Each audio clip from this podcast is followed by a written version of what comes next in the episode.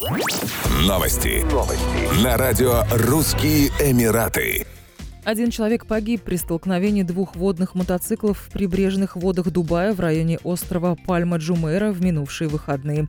Как сообщил полковник Саид Аль-Мадани, директор портового полицейского участка, второй участник аварии получил травмы.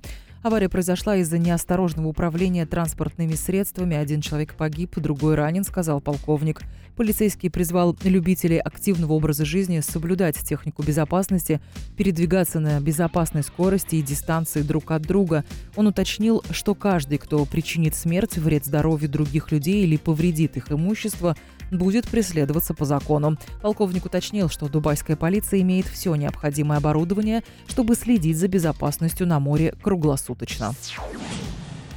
В Абу-Даби стартует третья фаза клинических испытаний российской вакцины от коронавируса COVID-19 «Спутник Ви».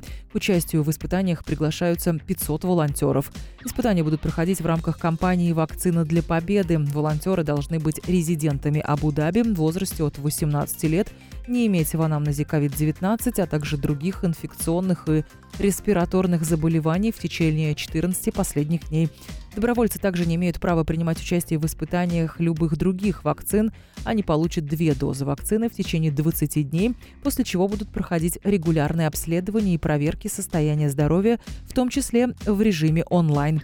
Спутник Ви является первой зарегистрированной вакциной в мире, основанной на хорошо изученной платформе вектора аденовируса человека. Она входит в число 10 разрабатываемых в мире вакцин в списке Всемирной организации здравоохранения, которые наиболее близки к окончанию третьей фазы клинических испытаний и к началу массового производства. Россия направила в ВОЗ ходатайство об ускоренной регистрации и переквалификации вакцины. Еще больше новостей читайте на сайте RussianEmirates.com